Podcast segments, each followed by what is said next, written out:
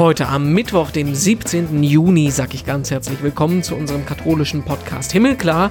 Ich bin Renato Schlegelmilch und ich will mit euch Geschichten erzählen von Menschen im Corona-Alltag. Heute ist es Stefan Hippler in Kapstadt. Also ein Tweet, unglücklich formuliert, kann hier wirklich zu Volkszürnen führen. Seit 22 Jahren lebt er als deutscher Pfarrer in Südafrika und dahin gucken wir, weil es zwei große gesellschaftliche Themen gibt, die da gerade aufeinandertreffen. Einerseits ist Südafrika eines der Corona-Hotspots in Afrika, andererseits kommen auch da die Debatten rund um Rassismus und Gewalt gegen Schwarze im Moment an. Das Land hat ja seine ganz eigene Geschichte mit der Apartheid. Stefan Stefan Hippler sagt aber, die Konflikte in Südafrika, die sind im wahrsten Sinne des Wortes nicht nur schwarz und weiß. Gleich gibt's mehr dazu. Vorher gucken wir noch gemeinsam in die Schlagzeilen. Was hat sich getan in der katholischen Welt in der vergangenen Woche? Und da freuen wir uns erstmal darüber, dass auch Papst Franziskus jetzt wieder mit richtiger Gemeinde Gottesdienst feiern kann. Frohen Leichnam war es das erste Mal, was in Italien immer am Sonntag gefeiert, also nachgeholt wird. Im Petersdom hat er da zelebriert und auf Abstand ungefähr 100 Leute vor sich gehabt. Sicher für den Papst auch eine gute Sache, wieder Menschen zu begegnen. Ne? Über Donald Trump müssen wir an dieser Stelle auch sprechen. Der gerät nämlich jetzt immer mehr in Konflikt mit dem Papst. Schuld daran ist ein ehemaliger Vatikan-Diplomat, Erzbischof Carlo Maria Vigano. Der hat jetzt einen offenen Brief an den Präsidenten geschrieben, in dem er von Staatsverschwörung gegen Trump spricht, vom Kampf des Lichts gegen die Dunkelheit und davon, dass die Rassenproteste und die Corona-Epidemie alles nur inszeniert sind, um den Präsidenten zu stürzen. Ja, kann man sehen, wie man will, ne? Trump bedankt sich für den Brief und sagt, dass er voll und ganz hinter Vigano und seinen Thesen steht. Was hat das jetzt mit dem Papst zu tun? Relativ viel, denn Vigano ist einer der größten Kritiker von Franziskus und hat ihn 2018 sogar zum Rücktritt aufgefordert, was ja gerade für einen Diplomaten im Dienst des Papstes ein absolutes No-Go ist, ne? Experten sagen, das Ganze führt jetzt dazu, dass Katholiken in den USA sich in Zukunft entscheiden müssen, stehen sie hinter Präsident Trump oder stehen sie hinter Papst Franziskus. Beides wird jetzt schwerer und schwerer. Ja, eine traurige Nachricht, die kommt noch aus dem Bistum Speyer. Da ist am Montagabend der Altbischof Anton Schlembach im Alter von 88 Jahren gestorben. Bis 2007 hat er das Bistum geführt und unter anderem dort Johannes Paul II., den Papst in Speyer, empfangen. Sein Nachfolger Karl-Heinz Wiesemann, der ehrt ihn als einen Bischof mit Leib und Seele. Ruhe in Frieden. Und im Podcast wollen wir heute nach Südafrika gehen, genauer gesagt nach Kapstadt. Da gibt es zwei große Themen, mit denen wir uns auseinandersetzen wollen. Einerseits die Frage, wie geht Südafrika eigentlich mit der Corona-Lage um? Und auf der anderen Seite natürlich auch, wie sieht's aus mit den Rassenunruhen, die es in Amerika gegeben hat, die zu Protesten auf der ganzen Welt führen, auch in Südafrika, was ja eine ganz andere Geschichte mit Rassentrennung hat. Wir sind verbunden mit Stefan Hippler, Pfarrer der deutschen Gemeinde in Kapstadt. Grüß Gott, schönen guten Tag. Grüß Gott. Lassen Sie uns mal gucken, also die ähm, Lage rund um Corona. Man liest immer, Südafrika ist so einer der Hotspots, was Afrika betrifft. Es gibt ja die große Angst, dass Afrika dem Virus so gut wie gar nichts entgegenzusetzen hat. Bei Ihnen ist im Moment die Lage so, dass Sie am Anfang relativ wenig Fälle hatten und jetzt Anfang Mai und Anfang Juni die ähm, Restriktionen gelockert haben und das auf einmal nach oben geschnellt ist. Was kriegen Sie da so im Alltag mit? Also wir sind ja noch im, im Lockdown. Das heißt, wir haben ja mhm. eines der, der, der frühesten Lockdowns, als die Corona-Krise hier in Südafrika anfing. Eine der längsten. Äh, wir sind ja schon Wochen im Lockdown und sind von Stufe 5 auf Stufe 3 jetzt heruntergekommen. Stufe 5 war absolut zu Hause bleiben. Nur ganz wenige durften zur Arbeit gehen. Es war also wirklich ganz streng. Äh, es gab keine Möglichkeit, Zigaretten zu kaufen, keine Möglichkeit, Alkohol zu kaufen. Man durfte also nur Raut und Brot, Butter und Marmelade zu kaufen. Die Regierung hat sogar vorgeschrieben, was man kaufen durfte. Äh, dann sind wir nach äh, geraumer Zeit sozusagen eine Stufe runtergestiegen auf Level 4. Äh, da durften wir zwischen 6 und 9 Uhr morgens äh, Sport treiben draußen, aber Sport treiben. Das heißt im Endeffekt, wer stand, wurde verhaftet, weil er keinen Sport treibt. Und das meine ich ganz ernst. Äh, wir haben Leute, die wurden verhaftet, weil sie einfach nur draußen standen. Ähm, also auch sehr streng. Auch da hat die Regierung äh, weiterhin vorgeschrieben, etwas mehr Geschäfte geöffnet, aber gesagt, was dürfen wir kaufen. Und wir hatten also ganz bizarre äh, äh, Diskussionen, äh, öffentliche Diskussionen, äh, welche Art von T-Shirt dürfen zum Beispiel äh, verkauft werden. Ist ein T-Shirt ein Sommerkleidungsstück oder ein Winterkleidungsstück? äh, welche Schuhe sind Winterschuhe und welche sind Sommerschuhe. Und die Polizei ist wirklich durch Geschäfte gegangen und hat gesagt, das darf nicht verkauft werden, das darf verkauft werden, das darf nicht verkauft werden. Also es ist schon irre. Wir sind weiterhin jetzt auf Stufe drei. Das heißt also, wir dürfen inzwischen Alkohol an bestimmten Tagen kaufen, aber weiterhin keine Zigaretten. Äh, also alle Raucher sind seit acht, neun äh, Wochen ohne ihren Stoff. Und man kann sich vorstellen, wie der Schwarzmarkt blüht. Man findet es überall, aber halt nicht in den Geschäften. Das ist verboten. Also von daher kriegen wir schon sehr stark mit, was äh, Corona angeht. Was die Zahlen angeht, war das am Anfang einfach. Wir hatten ganz wenig Zahlen. Wir haben also ganz wenige Todesfälle gehabt. Das ändert sich momentan. Äh, wir haben momentan 58.568 bestätigte Fälle, wobei wir momentan pro Tag ungefähr 3.000 neue Infektionen haben, dazu bekommen. Und wir haben 1284 Tote bis jetzt. Äh, das steigt auch so um 50 bis 70 pro Tag momentan. Das ist relativ wenig, wenn man an andere Länder denkt, aber relativ viel, weil wir immer noch am aufsteigenden Ast sind und versuchen trotzdem jetzt die Wirtschaft wieder in Gang zu kriegen. Es ist also eine ganz komische Situation, die wir haben, zumal auch die Regeln sehr streng durchgesetzt worden sind. Ich bin sicher, Sie haben gehört, dass das Militär hier in Südafrika komplett im eigenen Land eingesetzt wurde. Wir haben Tage gehabt in Südafrika, wo die Todesfälle durch Gewalteinwendung, Polizei und Militär größer war als die Todesfälle von Corona. Ich sag's mal liebevoll, der Geist der Apartheid, dieser Korpsgeist, dieser Geist, äh, wie äh, die Staatsmacht, wie Militär, wie die Polizei mit Menschen umgeht, gerade auch in den Townships, das schien sich plötzlich nicht mehr geändert zu haben seit äh, dem Beginn des neuen Südafrikas. Das ist ja, ähm, da sind wir schon im Prinzip wieder bei dem zweiten Thema, wo ich hin will. Also wie die, die, die ganzen ähm, Spannungen zwischen Schwarzen und Weißen, die auf der ganzen Welt jetzt gerade hochkommen. Ähm, es ist ja nicht voneinander zu trennen. Das ist ja nicht so, dass es nicht gekommen wäre, wenn äh, es jetzt nicht wie bei Ihnen diese Ausnahmesituation durch, die, durch, die, durch den Lockdown gäbe. Wie hängt denn das alles zusammen? Wie, wie sehen Sie das? Rassismus ist ein, ist ein Riesenthema bei uns, äh, seit, seitdem ich Südafrika kenne und in Südafrika lebe. Und Rassismus ist inzwischen ein Thema, was vor allen Dingen junge Menschen diskutieren.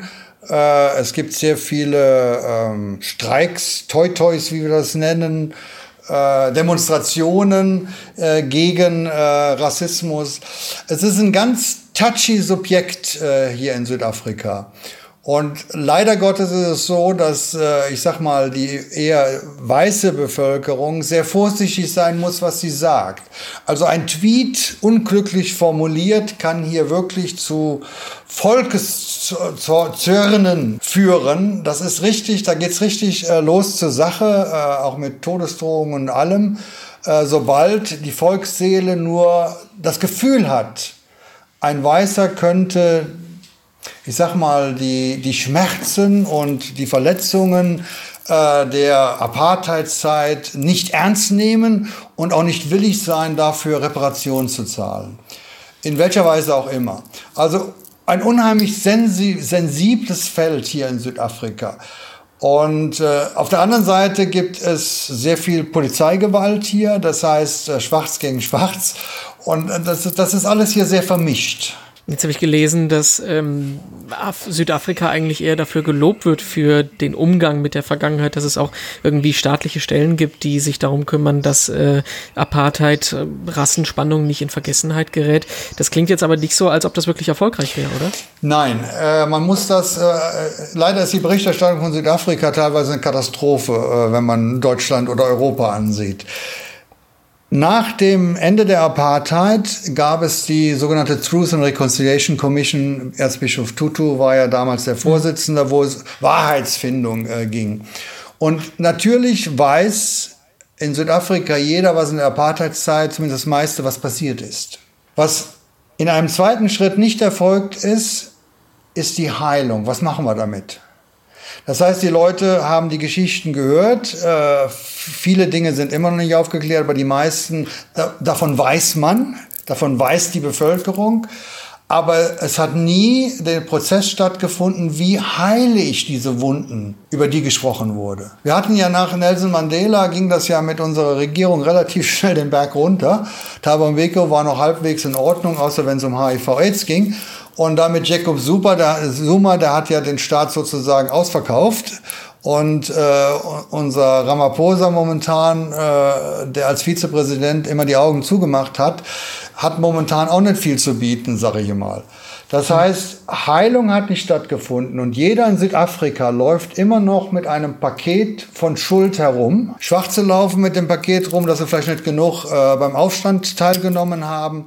Die ganze Geschichte der Menschenrechtsverletzungen in ANC-Camps ist noch nicht aufgearbeitet. Da ist ja auch nicht alles äh, nach Menschenrechten äh, sozusagen äh, verhandelt worden. Da gab es ja auch ziemlich viel Brutalität und so weiter. Das heißt, es gibt immer noch viel Wundsein und es gibt nichts, was sozusagen heilsam wäre. Welche Rolle spielen da jetzt diese Proteste, diese ganzen Bewegungen, die wir jetzt auf der ganzen Welt erleben? Das ist relativ äh, ruhig hier in Südafrika, muss ich sagen. Das liegt einmal damit zusammen, dass die Leute relativ wenig Zeit haben. Wer nach sieben Wochen äh, zum ersten Mal wieder versucht, ein bisschen Geld zu verdienen, hat andere Probleme als mhm. äh, wegen Rassenfragen auf die Straße zu gehen, zumal das hier ein Dauerthema ist. Also nichts Neues, sage ich jetzt einmal. Interessanterweise ist, dass der ANC sich also da wahnsinnig rausgehangen hat, äh, was, äh, was Rassenfragen in Amerika angeht. Äh, während hier in Südafrika Amerika äh, sozusagen das Thema eigentlich nur politisch benutzt, sage ich mal, aber äh, wenig dafür tut, dass die Rassenfrage hier wirklich äh, geklärt wird. Wir haben ein Stück weit immer noch einen umgekehrten Rassismus hier in Südafrika. Das, das ist einfach so, weil viele Schwarze, auch äh, Schwarzafrikaner, sage ich besser, äh, das Gefühl haben, es ist noch nicht alles äh, geregelt worden. Zum Beispiel die Frage der Landverteilung ist in Südafrika immer noch eine, die noch nicht klar ist. Mhm. Eigentlich sollte es ja die Landverteilung ohne Kompensation geben. Das heißt, es kann enteignet werden. Das ist aber immer noch kein Gesetz, äh, weil jetzt äh, Corona und Covid-19 da einen Strich durch die Rechnung gezogen haben, zeitlich gesehen. Das heißt, die wichtigsten Fragen, wo es um Ausgleich geht, sind noch nicht geklärt in Südafrika. Wir haben einen Staat, der sozusagen fast nur noch auf Schulden, mit und auf Schulden aufgebaut ist. Und wir haben äh, eine Bevölkerung, die im Prinzip momentan nicht weiß, wie es mit Südafrika weitergeht schwierig. Aber da müssen, da müssen die Leute doch eigentlich erst recht auf die Straße gehen wollen, oder? Also wenn es diese Spannungen gibt. Die Leute gehen auf die Straße, aber die Leute gehen auf die Straße nicht wegen dem Rassismus so sehr, sondern die Leute gehen auf die Straße, weil sie nichts zu essen haben. Die Leute gehen auf die Straße, weil äh, was wir Service Delivery nennen, äh, nicht funktioniert. Die Leute haben kein Wasser. Äh, wir haben Schulen, wo es immer noch Plumpsklos gibt äh, und keine Stühle und Tische gibt. Äh, es gibt Dörfer und Städte, wo das Gesundheitssystem nicht funktioniert. Äh, äh, es gibt in viele, es gibt viele Städte, wo einfach die, die vollkommen verschuldet sind, weil das Geld gestohlen worden ist. Und das heißt im Prinzip, es kann weder Strom noch Wasser äh, von, der, von der Gemeinde her äh, zur Verfügung gestellt werden. Das heißt, das sind die Themen, für die die Leute auf die Straße gehen. Also sprich, es gibt dringendere Probleme als die politische Debatte rund um Schwarz und Weiß. Richtig. Äh, Schwarz und Weiß ist auch nur ein Teil des Problems. Sie dürfen nicht vergessen, dass wir in Südafrika sehr viele Königtümer haben. Wir haben ja das Haus der Traditional Healer, äh, der Traditional Leaders, also sozusagen ein zweites kleines Parlament mit ein paar Befugnissen, äh, wo es um traditionelle Führungspersönlichkeiten gibt. Wir haben Königtümer, wir haben zum Beispiel den König des Zulus. Und einfach um zu zeigen, wie, wie kompliziert die Sache ist. 1994, als die ersten freien Wahlen waren, wollten die Zulus nicht mitmachen. Und man hat im Prinzip die Zulus überredet, indem man sie, äh, äh, ihnen was gegeben hat. Man hat ihnen eine Stiftung gegeben, wo der Zulu-König sozusagen Herr über äh, ziemlich viel Land in KwaZulu-Natal ist. Ziemlich viel Land. Und er ist der Einzige, der sozusagen das Geld rauszieht. So, und jetzt geht es um Enteignung. Und wir haben einen Kosa. Wir haben viele Kosa-Menschen in der Regierung, also einen anderen Stamm. Das ist natürlich die Frage, kann ein Kosa oder kann, kann ein Dewele, kann ein anderer, der nicht Zulu ist, plötzlich bestimmen, dass auch ein Zulu-König Sachen abgeben muss? Dass also Enteignung stattfinden kann mit anderen Schwarzen und Brüdern, die nicht aus dem eigenen Volksstamm sind. Und das ist richtig, da geht's richtig zur Sache. Äh, da gab es also Situationen, wo dann der Präsident was gesagt hat, was falsch war. Am nächsten Tag kniet er vor dem König äh, in Zululand um Abbitte zu leisten sozusagen. Und der Zulu-König sagt, wenn ihr mein Land ereignet, dann gibt's Krieg. Also was ich damit sagen will und aufzeigen will, die Probleme sind nicht nur schwarz-weiß. Für meine Begriffe sind das die wenigsten Probleme. Wir haben massive Probleme schwarz-schwarz innerhalb Südafrika und noch ein viel größeres Problem Schwarz-Südafrikaner, Schwarz-Rest von Afrika. Wir haben alle zwei, drei Jahre haben wir äh, fremdenfeindliche Ausschreitungen, wo Menschen ums Leben kommen. Da ist vieles, was, äh, wo Rassismus herrscht, was nicht unter das weiß-schwarze Schemata fällt, was Europa immer so gerne aufgreift.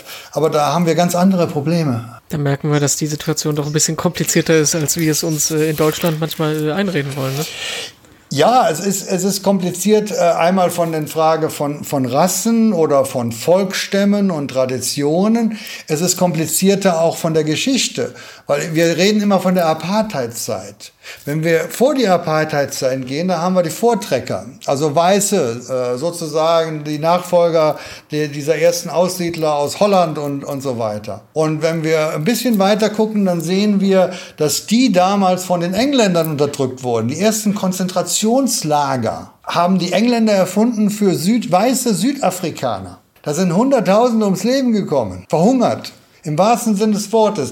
Das heißt, die Geschichte äh, Südafrikas ist auch so vielfältig. Und jeder kann sich sozusagen ein Stück rausziehen, ist wie mit der Bibel. Ich finde immer ein Stück, äh, das mir recht gibt. Und, und, und, das ist hier in Südafrika eine Gemengenlage, die ist wirklich wahnsinnig. Wenn man von außen reinkommt, ich bin jetzt 22 Jahre im Land, man muss sich ganz langsam vortasten, um zu verstehen all diese Gefühlslagen, die es gibt. Und Südafrikaner haben langes Gedächtnis. Viele können sagen, wann 1778 der Groß-Groß-Urgroßvater äh, von Holland oder von Deutschland gekommen ist oder wo auch immer er hergekommen ist. Und die Leute sind stolz auf ihre, auf, auf, auf diese Ahnenkette. Es geht bei den Schwarz-Südafrikanern genauso. Und genauso haben sie die ganze Geschichte mit im Gepäck wenn wir heute über Rasse, wenn wir heute über Geschichte, wenn wir heute über Gerechtigkeit und die gerechte Verteilung von Gütern sprechen. Viel komplizierter, als das von außen her gesehen wird.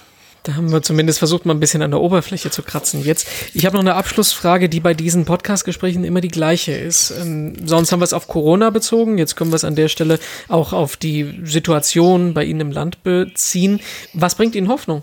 Hoffnung bringt mir hier, dass die Menschen zum größten Teil ein, einfach echt sind. Äh, hier gibt es nicht diese, diese, diese feine Schicht von Kultur, die, die ich von Europa her kenne, was man tut und was man lässt und wie man Dinge tut, sondern hier lebt man unmittelbar. Und diese Unmittelbarkeit gibt auch eine Ehrlichkeit. Eine Ehrlichkeit, mit der man arbeiten kann, eine Ehrlichkeit, die auch die Möglichkeit gibt, im Prinzip Dinge zu verändern. Weil man klopft hier nicht um den Busch rum, sondern die Dinge werden, äh, ich sag mal, angegangen, wie sie sind und sie sind echt. Ja, soweit unser Blick nach Südafrika heute im Podcast. Wenn ihr mehr von uns hören oder lesen wollt, schaut mal auf himmelklar.de oder sucht uns auf Facebook und Instagram als Himmelklar Podcast, auf Twitter als Himmelklar-Pod. Mich findet ihr überall als Renato Joachim und nächsten Mittwoch dann wieder hier im Podcast. Ich freue mich drauf. Ich bin Renato Schlegelmilch und sage Tschüss, bis dann.